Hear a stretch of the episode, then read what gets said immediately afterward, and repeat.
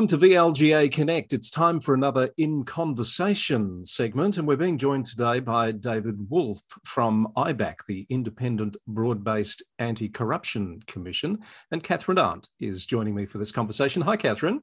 Hi, Chris. How are you? I'm very well, thank you. And today we're going to talk about this recent IBAC report on perceptions of corruption in local government. This is where IBAC has talked to people who work in the sector to find out their thoughts about this important topic. Indeed, it is, Chris. So, this is a survey that they also conducted in 2016. So, they've conducted a survey in 2019. Um, the, the respondents were, as you said, the administration of council. So, it didn't extend to um, councillors, although, interestingly enough, the, the findings um, from the report do um, relate to the councillor group, um, and we can certainly hear more about that when we speak to David.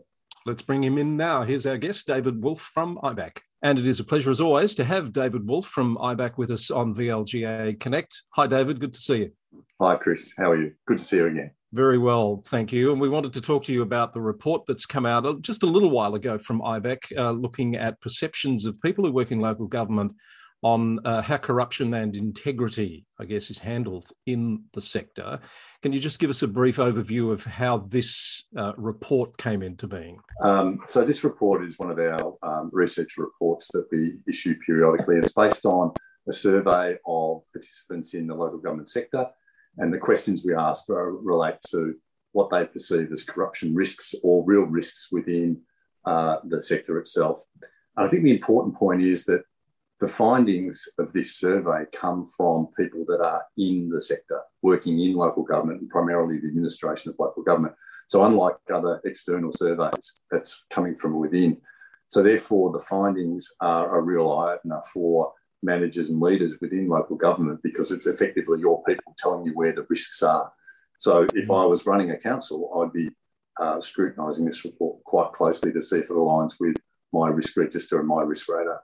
I know Catherine's got some questions about some of the findings, but um, just before we get into that, the I note the survey was done in 2019, and you know we're we're somewhat on from that, obviously.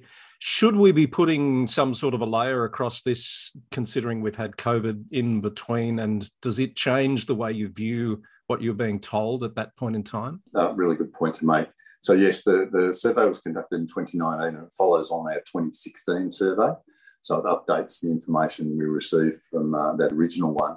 And you're right, um, things may well have changed over the last two years. We've been in a completely different working environment and service delivery environment for local governments. And in fact, I think in many respects, we've become more localised. So people are more closely connected with their local governments, their local councils, than they were two years ago. So it would be very interesting to run the aligning survey right now. And we'll certainly look to run it. I think it's due again for next year, 2022. And uh, so the, the comparison of, uh, of the data will be very, very interesting from that perspective. David, I did note that one of the findings in the report was that respondents perceive councillor conduct to be an area of increasing corruption risk. However, not that there was a perception that council's ethical culture had improved. I wonder if you could just unpack that a little bit for us uh, remiss of me to at the start to say hello, Catherine, and it's great to see you as well. Yeah, good to um, see you, Dave. So the, um, the it's a really great, good question you raised. So this is the first time the um, the issue of councillor conduct has been brought up by the survey. The initial survey it wasn't an issue, so it was quite a change from the uh, the, the, earlier um, survey results. Um, and, and, and what that does expose is that the, the two levels within local government. You've got the administration and you've got the local, uh, the elected representative um, cohort as well. And often um, they're intertwined when people talk about local government, but in many cases they're separated because they are quite different in their roles and responsibilities. So, uh, as a corruption risk uh, internally, the administrative staff that were surveyed raised this as an issue and felt that there were potential corruption risks for the elected class, the councillors, in the activities they perform. And a lot of that's to do with their um, interaction with people um, outside of the business in terms of matters coming before council and potential conflicts of interest in those um, associations or meetings or um, engagements that they're actually conducted in. Um, the, it's an interesting point because, uh, uh, again, there is that, that risk, that ongoing risk. You've got the, the framework in the legislation that's there to guard against potential risks. There's complications with that in terms of the application of it and understanding of it. Um, but it was interesting again that the, that the administrative staff saw this as a, a, potential risk for the sector. Indeed, and it's certainly not inconsistent with other um, reviews that are out there. In, in, fact, uh, you know, IBAC is in the process of finalising the Sandon inquiry and, you know, the, the, matters at Casey, which related to some of those external, um, I guess, stakeholder relationships that that you just went through. David, how does this report or, or how will it inform the cultural review process that is currently being led by local government Victoria? It's an initiative of Minister Leane, and we've recently heard that they've um, announced a project team com- comprising Price Waterhouse Coopers and also two academics. Where do you see this report fitting into that? Yeah, indeed. And, and, and in fact, what I might do is answer the last part of your previous question about the ethical health of, of councils and how uh, the perception was that it's improved between the last two surveys. And in fact, we, we, we uh, were quite encouraged by that. And we think a lot of that work has um, uh, uh, that has gone on in that space with the representative bodies, with local government Victoria itself, and the integrity system as well, that we're seeing a perception that um, things are improving, which is terrific, which is fantastic. Doesn't mean there's work to uh, you know, not, there's no more work to be done, but it's a, a really, really good improvement to see in the data. Um, going back to where this report um, has had influence, um, the, um, the review, uh, the cultural review that you've just talked about, um, this report was certainly one of the, the key planks in driving that culture review and was certainly a reference point in terms of the issues that it's identified uh, and as I say, they're, they're, um, they're, they're, they're, not really a surprise in terms of the issues, but they're certainly a good start point for any culture review around the ethical health of the sector. David, with the uh, uh, the information that's come out of this report, I notice you've um, you've reported against levels within council organisations, and some of the findings um, or recommendations are targeted at middle management. Can you talk a bit about why that has particularly risen to the surface for you? Um, I, I, sort of broke the report up into two sections. There's the um, internal risks and the external risks, and the internal ones are really targeted at the uh, at management level, and, and, a couple of issues that come up uh, consistently within the local government sector, and for that matter, in the public sector more broadly, is around recruitment and favouritism in those decisions. Um, mm. So that, that, those findings are really uh, targeted at the, the managers that are involved in the, the more high volume recruitment and how that process is managed. So the transparency, the fairness of it, and the communication of it are really, really important. Uh, we, we, see it time and again, uh, particularly when you're in more regional and remote areas of Victoria. You've got limited pools of recruits and, and potential employees. So it's so important the process is, is run according to the policy for a start. But again, the communication around the recruitment practices uh, you know, is, is as good as it can be because often it's um, the unknown. It's uh, it's it's a, a, a, a advertised, and all of a sudden someone arrives, and it, the process to uh, have that person come on board is not well communicated within the organisation. So then, when there's that information gap, it breeds suspicion around uh, preferential treatment, favouritism, etc. Um, and that we also focus on uh, the use of information, uh, conflicts within the workplace, and um, bullying um, behaviours as well. So again, that's targeted at that mid- middle management level that are uniquely involved in handling those matters on a day-to-day basis. David, I notice you don't separate out council types as in metropolitan compared to rural regional is that because you didn't collect that information because i wonder what that might tell us if you had that view or that layer to put across it yeah, correct. We didn't we didn't break it down on um, on metro versus regional versus remotes. Um, it was broken down from employee tenure in the sector, so experience and role within the sector, whether they're in you know back of house administrative, service delivery, remote working environments. So we broke it down into into those sort of categories. I was just going to pick up the um, the issue of recruitment that that David spoke to, and certainly that's consistent with the Ombudsman's report into Ballarat a couple of years ago. One of the things I note that respondents have indicated is, um, you know, they've identified training in education, particularly targeting senior executives and councillors. Did the report go into what type of training um, the sector might be lacking at the moment, or is it a case of you know more of the types of training that's already out there? What more can we be doing as a as a as a peak body to support the sector? So nothing new in terms of what types of training is required. It's more the maintaining of a focus on the training, uh, embedding it into uh, the process of a, an employment cycle of someone within the council environment. So, uh, making sure the expectations, values uh, are well known in the advertising of roles. Then the, um, the, the education of employees when they're inducted, or councils when they're inducted in terms of values, integrity, policy, and processes. Making sure that it's an ongoing piece of work during the course of the employment within the, uh, the council sector, the local government sector and uh, ensuring that, um, that the, the, the, policies and processes are well socialised, as I said, across the organisation and with the employee during their entire life cycle. And, and that's certainly something that's probably easier to control with the administration of council. Councillors, now that we do have the mandatory um, induction training, are required to undertake that. But beyond that, um, we, we do have examples where sometimes it's difficult to get the councils back into the room to do some of that follow up uh, training that you've just outlined. I think um, there's certainly been a much greater emphasis on that now than there was uh, when I first was exposed to the sector many, many years ago. Uh, it's, it's something that's talked about much more frequently. There's expectations that uh, both the administration and the elected class are conscious of the policies around um, uh, particular functions they perform and the ethics that are required, the values that are required in the execution of that role.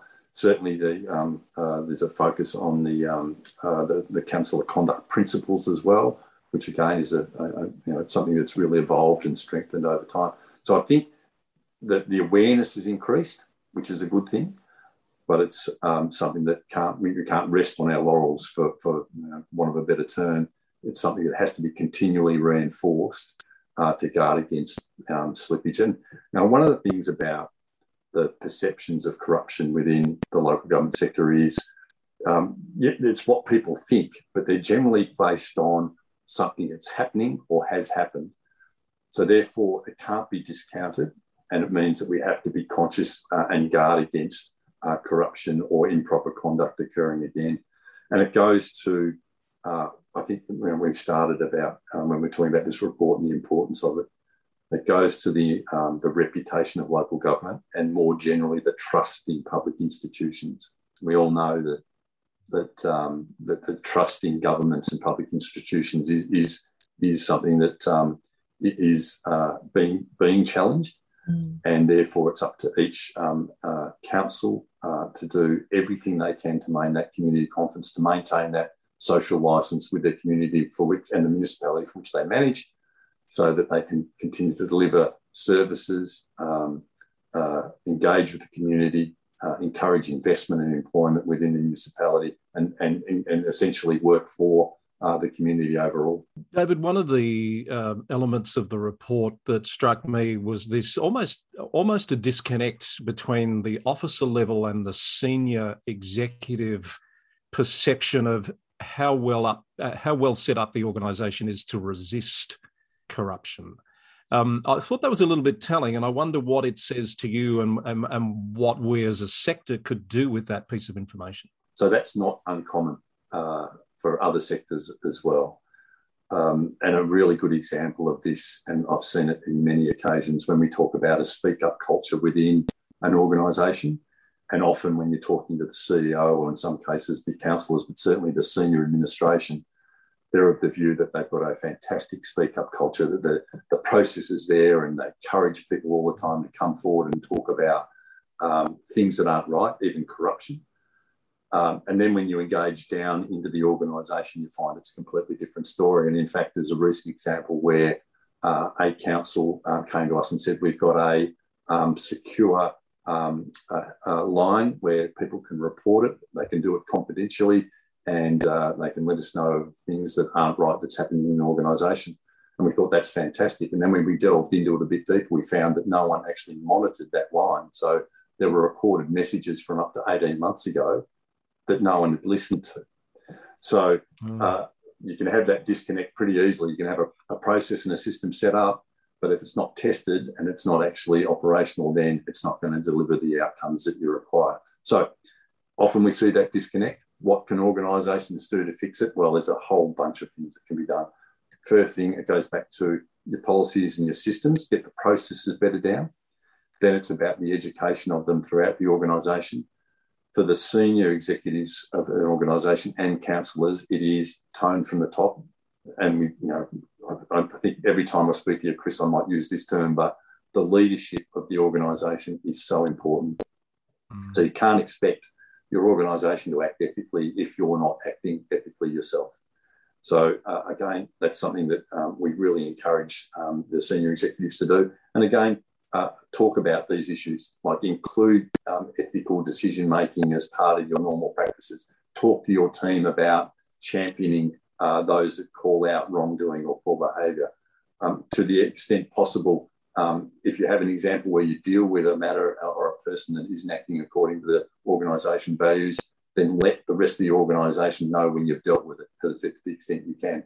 So there's some simple things you can do to bridge that gap in in um, the expect or the, the perceptions of the senior executive and the rest of the organisation. It's so important what you say there, Dave. And of course, it starts at the councillor level, doesn't it? And that's why the code of conduct is so important and the, the actual culture and, and I guess uh, role modelling that the councillors themselves um, demonstrate. And then that's made even a little more complex with the CEO relationship with the councillor group. And we've talked about that many times and some of the tensions there and and you can see how easily then when it when things uh, slip through the cracks at those levels how the perceptions of the administration as you get further down into the organisation would be exactly as you've reported here so how seriously has the sector responded to this report or is it still too early to sort of comment on that yeah probably still a little early but we've certainly had uh, a great reaction in terms of uh, the, publication of the report and questions, um, how it's being embedded into the actual organisations and, the way they're um, communicating uh, the findings. And as I said, growing uh, an ethical organisation, then I'm, I'm, probably a little bit early um, to tell. But I go back to your point about um, the councillor role in leading uh, by example, and that's probably if I could if I could make one point through this vehicle and to the councillor cohort is always be mindful of how the councillor's behaviour is viewed within the organisation and externally from the organisation. Um, often I think that's overlooked by councillors. They might see their role as, as quite different, but they are seen as a leader of the organisation. They are setting the behavioural tone for the organisation, and it's incredibly important. They're conscious of that, and it allows the uh, employees of the, of the council to, uh, to model that behaviour. So I think that's incredibly important. David, it occurs to me, and you may have thought of this, it would be interesting to ask elected representatives a series of questions around perceived corruption and integrity risk to see how that aligns with the, the organisational perception. Have you thought of that? Yeah, indeed. So, um, coming out of uh, the results of this survey, there was a number of questions we had, particularly that one around uh, the introduction of the, um, the, you know the perception around council behaviour. So flipping that and targeting uh, the councillors for their response was something we've considered and, and may well do for the next survey. And again, those um, those results would be um, quite illuminating. Mm, I, I, agree, and that would certainly be something worth having a look at. Thank you, David. Uh, it's it's an easy read, and I think it's required reading, and it should be required of all councils, audit, and risk committees as well um, for, for, that to be uh, to be considered and have that risk uh, register overlay, I think, put across it. Thank you. Thank you. Thanks for David, and um, we will look forward to having you on a panel coming up in a couple of weeks. I think it is, uh, along with the chief municipal inspector, to talk about some of your observations of the sector over the past year, given it is the first year of a council new council term, and the uh, the role of the, the, the agencies and where you work together. So looking forward to hosting you then, uh, and I believe we're going to do that in a live panel format. So that'll be interesting also.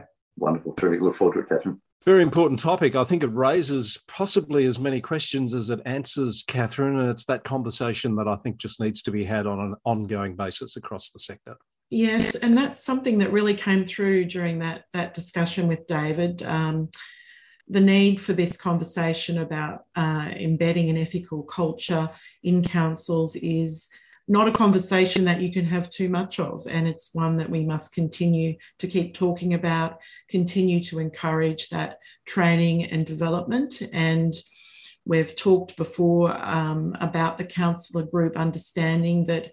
Um, although they are elected representatives, and it is the voter at the end of the day who determines whether or not they will continue on council, as a person fulfilling that role, which has very uh, specific and important legislative responsibilities, there is a personal responsibility for councillors, for all of us, indeed, in the local government sector, to ensure that we're always updating our knowledge and we understand what it does mean to set, um, you know, and role model the types of behaviours we'd like to see in the sector from the very highest level down. Well said. Thank you for that, Catherine. Always good to catch up with you and our interesting guests. We have more conversations and live panels coming your way from VLGA Connect very soon. Thanks for your company today, and we'll see you soon, Catherine.